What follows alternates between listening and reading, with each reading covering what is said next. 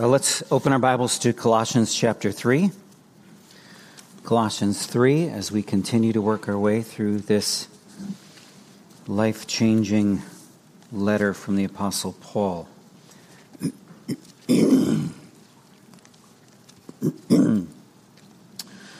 uh, Colossians 3, beginning in verse 1. If then you have been raised with Christ, seek the things that are above where Christ is, seated at the right hand of God. Set your minds on things that are above, not on things that are on earth. For you have died, and your life is hidden with Christ in God. When Christ, who is your life, appears, then you also will appear with him in glory. Now, Colossians 3 and verse 1 marks a decisive shift in the book. The apostle is moving from doctrine to living, from theology to practice. Uh, we have seen uh, many of the glorious truths in chapters 1 and 2 concerning Christ. First of all, who he is as our creator and as our redeemer, and then by virtue of our union with him through faith, who then we are. We have been redeemed. We have been uh, delivered from the kingdom of darkness and transferred into the kingdom of his beloved Son. We have been forgiven of all of our sins. We stand in him complete. We are full in Christ. This is who we are now. This is our new identity.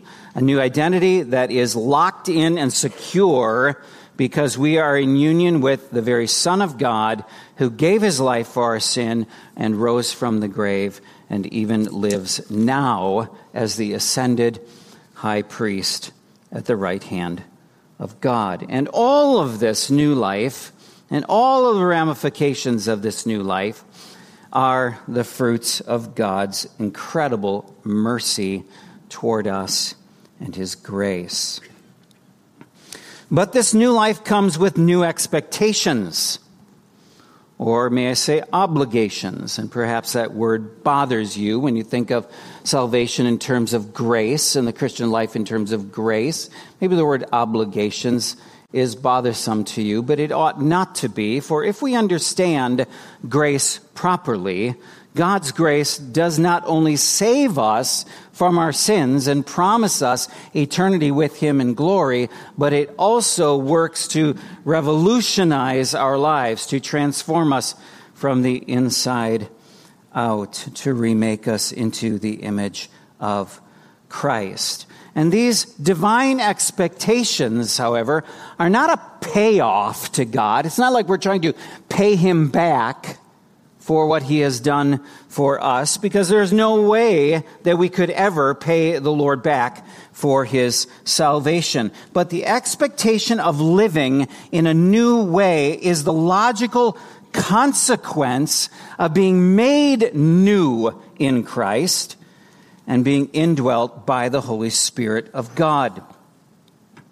That is our big idea this morning. That is that in Christ, Every believer has died to sin and risen to new life, a life that embraces new expectations. This is clearly seen in the very first word, if then, actually, which could be better translated, since then. Since all of this is true that I've been teaching you in chapters 1 and chapters 2, there ought to be a change in your life. There are new expectations. Why? Because we once were dead and now we are alive. We are alive in Christ. And that's the good news that the scriptures give to us that there is new life in Christ.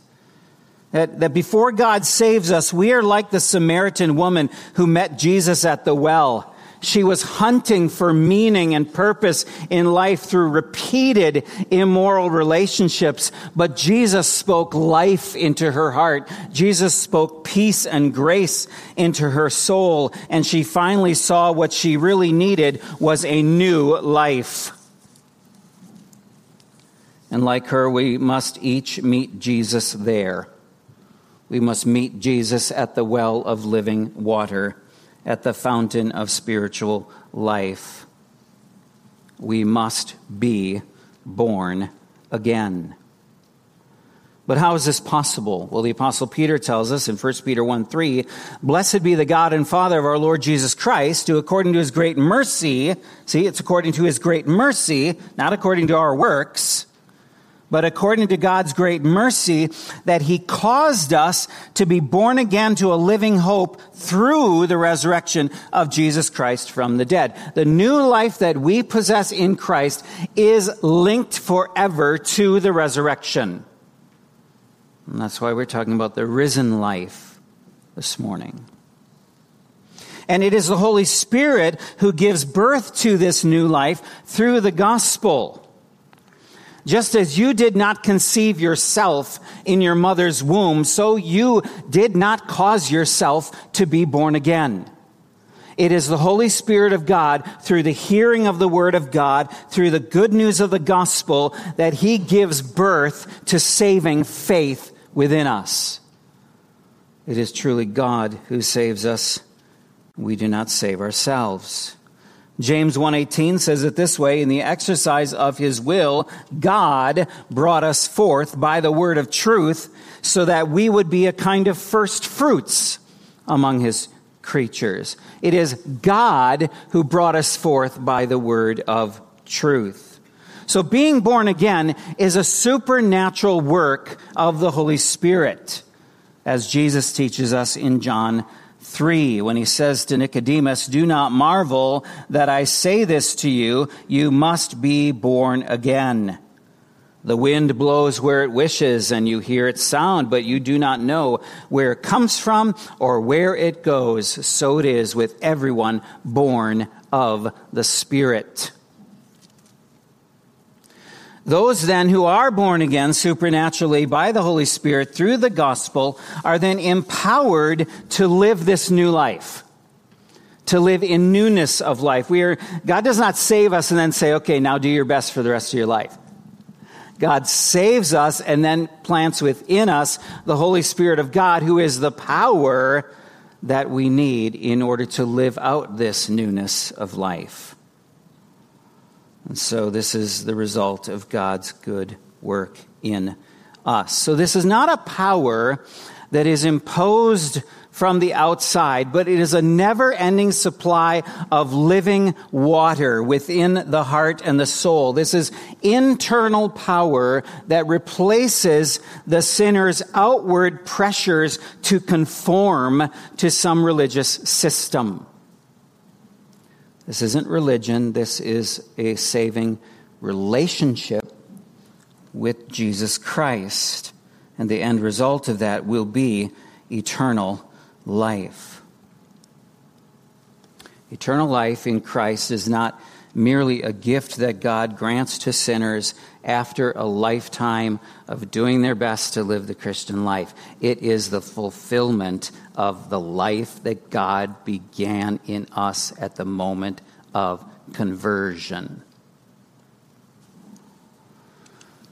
Romans 6:22 says, "But now having been freed from sin and enslaved to God, you derive your benefit, resulting in sanctification and the outcome eternal life.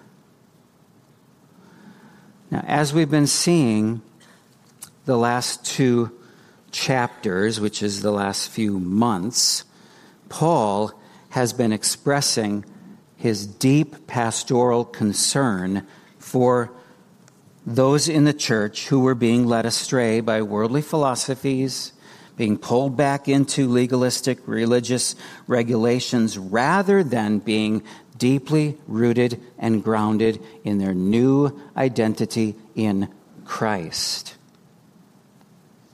And he now shifts gears in chapter 3 to tell us that the rearrangement of all that is within us by virtue of the work of the Holy Spirit works itself out outwardly in our lives, in our attitudes, in our perspective, in our focus, in our priorities, in our lifestyle.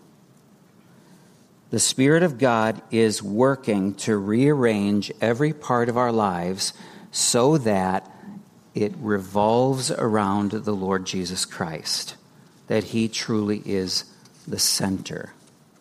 Just as every planet in our solar system revolves around the sun, so every part of our lives is now supposed to revolve around the Son of God. Jesus truly should be the center of all. He is our creator, He is our redeemer, He is our resurrected and living Lord who deserves our love and our loyalty. Now, having set that stage, so to speak, in the first two chapters, Paul now gives to us three expectations of new life in Christ. Number one, acknowledge the reality of the risen life. This is a divine expectation that grows out of what God has done in us and is doing in us by virtue of the Holy Spirit. Verse 1 If then, or as I've already mentioned, can be translated since then, in other words, because this is already true, because you have been raised with Christ, then do this.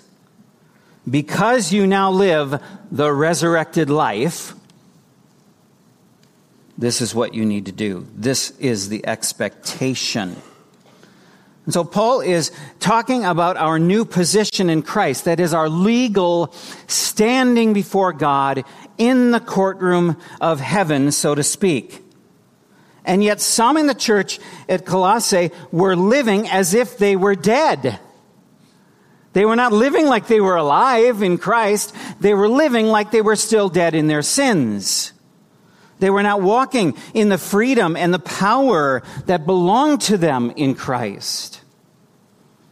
They were, as Jeremy Camp describes, like a dead man walking. His personal testimony in his song is Freedom was something I never found, trying to find six feet underground, under the weight of all of my sin, fighting the fight that I couldn't win. Then you rescued me, and now I can breathe. I was a dead man walking until I was a man walking with you. I was a blind man falling until I felt the life you are calling me to. Pulling me out of the darkness, pulling me out of the lies, putting the beat in my heart again. I was a dead man walking until you loved this dead man walking back to life. That's what the apostle's talking about here. This is the heart's testimony of those who have been born again by the Spirit of God, those who are not merely religious talkers, but truly alive, walking in the will of God by the power of the Holy Spirit. Question Are you a dead man walking? Are you a dead woman walking? Have you deceived yourself? Are you someone who accepted Jesus into your heart but knows nothing about bowing to his authority? Are you one of those that we learned about in chapter 2 who wants all the benefits of the kingdom without the rule of the king?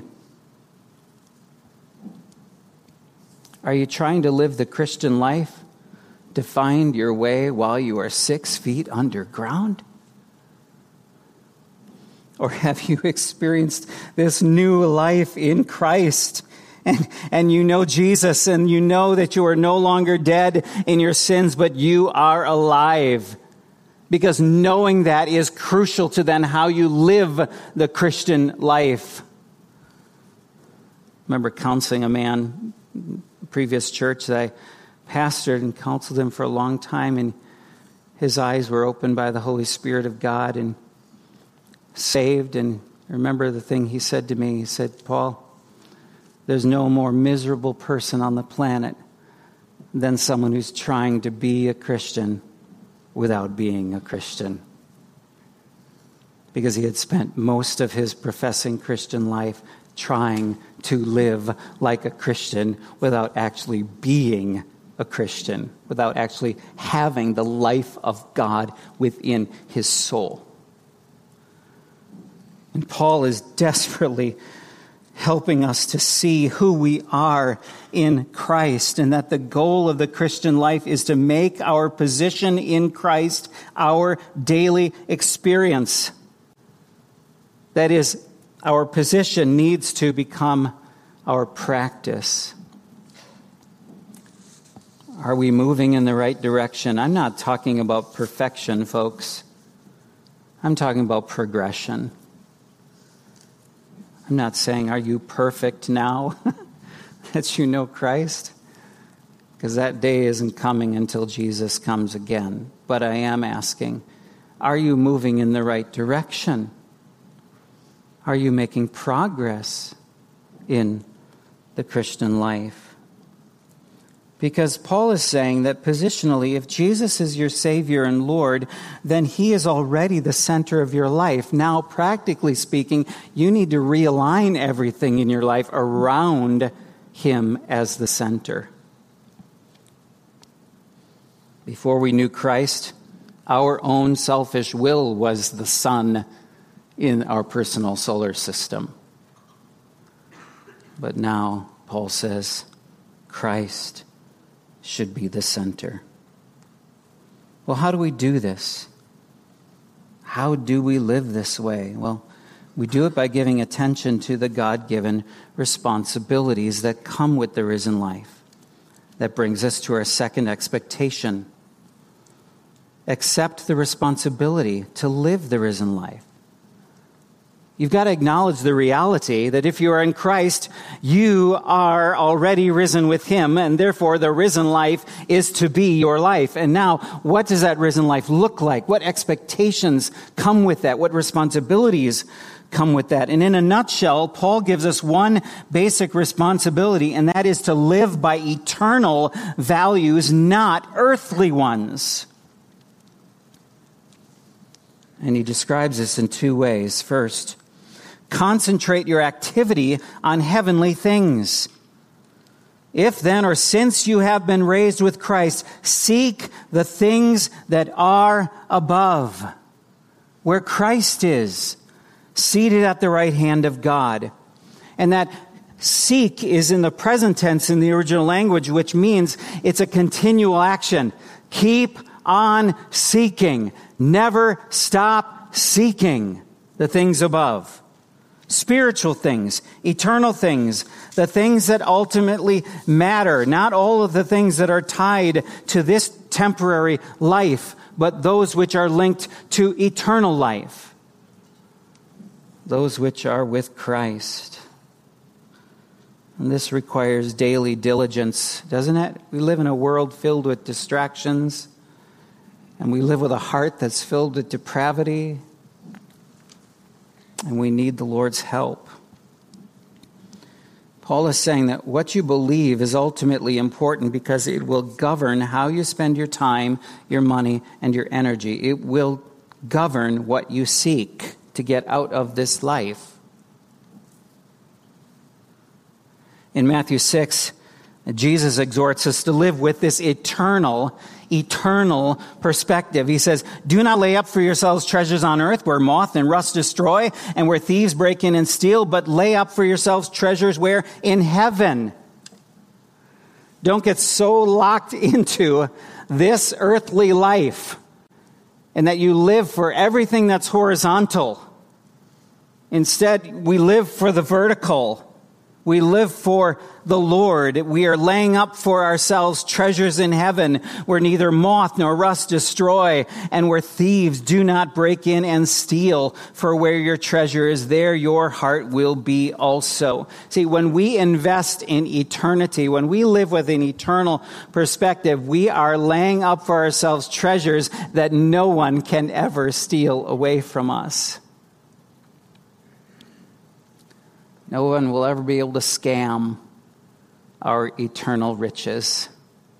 Never. They won't be able to break in and steal them. The rust that destroys our vehicles in Ohio won't destroy any of our eternal riches. But Jesus says, Seek first the kingdom of God.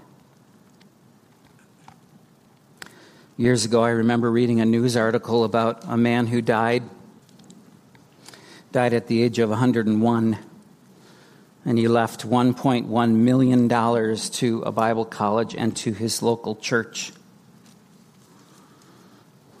Who do you think he was? Was he a banker? No. Was he a CEO? No. Was he a Silicon Valley software giant? No. He was a janitor. His whole life, he was a faithful, God fearing janitor who lived with an eternal perspective. And after he died at the age of 101, his will was revealed, and the executor of the will said he was faithful to the Lord, and on top of that, he was a millionaire. We just couldn't believe it.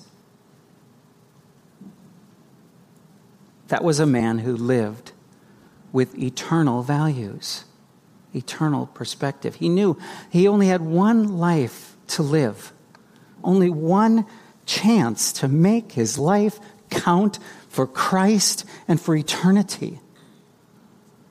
And he lived by seeking not the things that are below, but the things that are above where Christ is. Concentrate your activity on things that are above. Secondly, concentrate your attention on heavenly things. And obviously, these are linked because what you give your attention to is what you're going to give your activity to. Set your minds, verse 2. Set your minds on things that are above, not on things that are on earth. Literally, keep on thinking this way. Keep thinking about eternal things. Keep thinking about who Christ is and your eternal riches in Christ, and it will put this life in perspective. Well, what's so important about the mind? Well, all of our actions begin in the mind. Proverbs says, As a man thinks in his heart, so is he. As a man thinks in his heart, so he becomes. Paul exhorts us in Philippians 4 8. Finally, brothers, whatever is true, whatever is honorable, whatever is just, whatever is pure, whatever is lovely, whatever is commendable, if there is any excellence, if there is anything worthy of praise, think about these things. Lock your mind in on these things.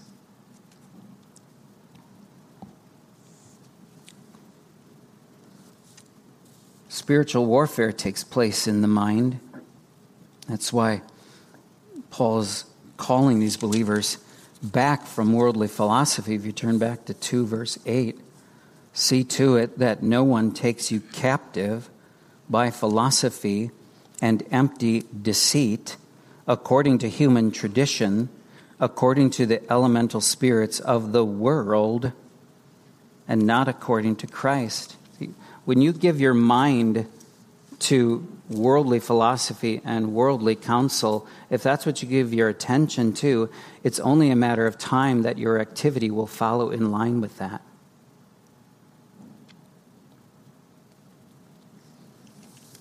We must be vigilant. It's so easy in this life to lose our focus and for life to really become blurry when we don't lock in our minds on Christ and who He is. So we've got to stay on track. But how do we stay on track? We stay on track uh, off the paths of sin and off of the temptations of Satan by pursuing the things that are above. He says, not on the things that are on earth. This is an expectation that comes with the risen life. There's a third expectation in verses 3 and 4. act on the reasons you can live the risen life. Act upon the reasons you can live this life. You can, in the power of the Spirit, you can, in your union with Christ, live this risen life. Paul gives five reasons to live out our new life in Christ. First, you have died with Christ, verse 3. For you have died. The word for, transition word, it's a reason word. It's, in other words, this is why you should set your mind on things above. This is why you should pursue the things above. This is why you should seek Christ, because you have died. You have died to your old life. You have died to sin and you are now alive to Christ. And so God sees you this way. God already sees you as being dead to sin and alive to Him in Christ. He already sees you risen to new life. That's your position before Him. Romans 7 talks about this and argues for us to understand the freedom that is ours in Christ, that we are dead to the old man and we are dead from bondage to law keeping, like we learned last week when, when the apostle confronted legalism as one of three major errors that were impacting the church there. But Paul says in, in Romans 7 that we are alive in the Spirit. He says, Do you not know, brothers? For I'm speaking to those who know the law, that the law is binding on a person only as long as he lives. For a married woman is bound by law to her husband while he lives, but if her husband dies, she is released from the law of marriage. Accordingly, she will be called an adulteress if she lives with another man while her husband is alive. But if her husband dies, she is free from that law, and if she marries another man, she is not an adulteress. Likewise, my brothers, you also have died to the law through the body of Christ, so that you may belong to another, to him who has been raised from the dead, in order that we may bear fruit for God. For while, listen to his logic, for while we were living in the flesh, our sinful passions, aroused by the law, were at work in our members to bear fruit for death. But now we are raised from, uh, excuse me, released from the law. But now we are released from the law, having died to that which held us captive, so that we serve in the new way of the Spirit and not in the old way of the written code. That is what Paul is saying here. Do you not understand? You have died to sin in Christ. You have died to the penalty of the law. You are now free to live in the realm of the Spirit. Why? Why do you no longer have to live your life as if you have to somehow earn your acceptance before God? Because you have died to that and you are now alive in Christ who makes you fully acceptable before the Father. In Christ, Paul is saying to these believers, You have died to legalistic law keeping as your way of seeking acceptance with God. Now you are alive in the Spirit. You are already secure in God's love. Now live like it. Live like you are secure in the love of God. This brings us then to the second reason you can live the risen life. Your life is hidden with Christ. This is perhaps one of the most favorite phrases in the New Testament uh, of mine. There, there's so much here. Maybe someday I'll preach a whole sermon just on this phrase. Your life is hidden with Christ in God. The word hidden means a place of security, a place of safety. Your life is safe and secure in Christ, who is hidden with God. That's amazing. That takes my mind back to John 10, where Jesus calls himself the Good Shepherd. Listen to what he says My sheep hear my voice, and I know them, and they follow me. I give them eternal life, and they will never perish, and no one will snatch them out of my hand. My Father, who has given them to me, is greater than all, and no one is able to snatch them out of the Father's hand. I and the Father are one. That is Jesus. That is Jesus' way of saying exactly what the Apostle Paul is saying here. Your life is now hidden with me in God. I'm holding you safe and secure in my hands and the Father has wrapped his hands around my hands. You are secure. You are safe in Christ. Why is that so important for us to know? Because so many times we find ourselves running other places for safety and security instead of to Christ. And when we are fearful, and when we are anxious, where must we run? We run to Christ. Our life is hidden with Him in God. Now, this word hidden also implies the fact that we, we cannot see this. This is a life we cannot see. This is a, sa- a safety and a security that we lay hold of by faith, not by sight. It is a walk of faith like we learned last week. Galatians 2:20 I have been crucified with Christ and it is no longer I who live but Christ who lives in me.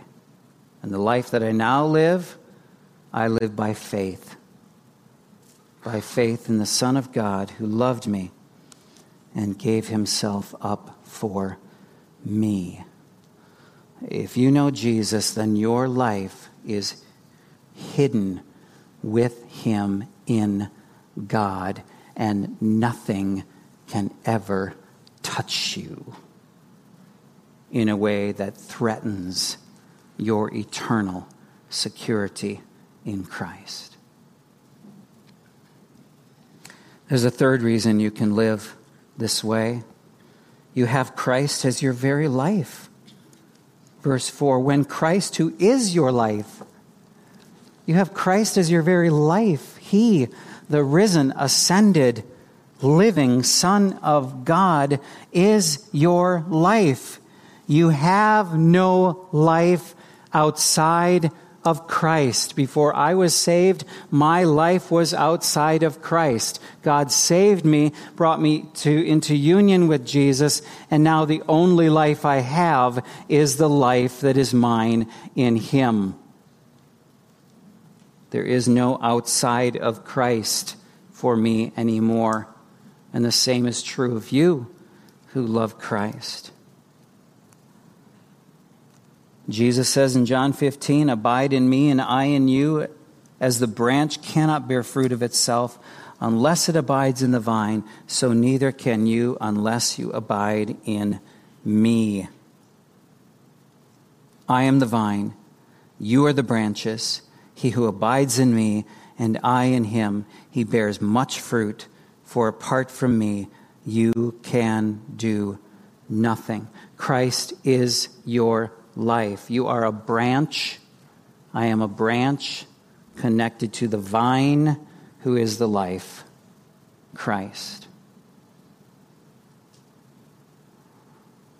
Christ is living the risen life through us. We do not live it on our own, we do not live it in our own power. There's a fourth reason you can live the risen life you can expect Christ's return. Look at verse 4 again. When Christ, who is your life, appears, then you also will appear with him. You can expect Christ to return. Like our spiritual life, the glory of Christ is present, presently concealed from our view. it's hidden. But the day is coming when all will be revealed. Jesus is coming again, and you can count on that. And what that means then for us as believers is we need to live in light of that promise. We need to live in light of the fact that He is coming again.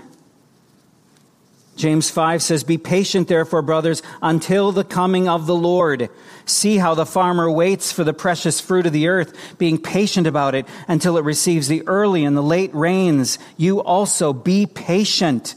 Establish your hearts, for the coming of the Lord is at hand. When we truly believe with all of our hearts that Jesus is coming again and he could come again at any moment, that teaches us to be patient in this world that provokes impatience in us. We are naturally impatient people the way it is.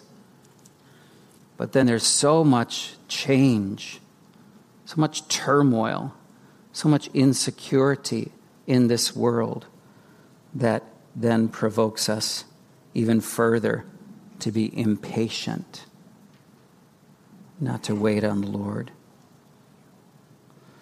And then finally, there's a fifth reason you can live like you are alive, and that is you will be glorified with Christ. One day you will appear with him in glory. One day you will be glorified as Jesus is glorified. One day we will truly be fully free, not only from the penalty and the power of sin, but also the very presence of sin. We will be free. And what a day that will be. 1 John 3 2, beloved, now we are children of God. That's what we are now, right now. Adopted children of God and it has not appeared as yet we, what we shall be. We can't see it yet, but we know this that when he appears, we shall be like him because we shall see him just as he is. You will be glorified with Christ. Remember that. That will empower you to keep fighting the sin that grieves you that will strengthen you in times of suffering when you wonder, Lord, will I ever make it through this trial? He is coming again, and one day you will be like him. And one day, those who have died before the second coming will return with him in triumph. One of the things that I do when I get overwhelmed by my own struggles with sin and suffering, or when I get overwhelmed and just really downtrodden by all that I see in the world, is reading Revelation 19. I love to go to Revelation 19 and read about the second coming of the Lord Jesus. Let me just read a few verses to you and just think about this. This is what's coming. Then I saw heaven opened, and behold, a white horse. I love horses. I always have. Another reason I love this chapter. The one sitting on it is called faithful and true, and in righteousness he judges and makes war. His eyes are like a flame of fire, and on his head are many diadems, and he has a name written that no one knows but himself. He is clothed in a robe dipped in blood, and the name by which he is called is the Word of God. And the armies of heaven, that's all believers who die before the second coming, and the armies of heaven, arrayed in fine linen, white and pure, were following him on white horses. Yes. I am going to get a horse. I used to ride my bike two miles as a boy to a, local farm where I just stand there outside the fence and just look at the horses and dream of the horses. Horses are a really expensive pet. So I don't have a horse. But I'm getting one someday. I'm getting a white one when I come back with Jesus. And you will too, if you know him. So, what's Paul's point?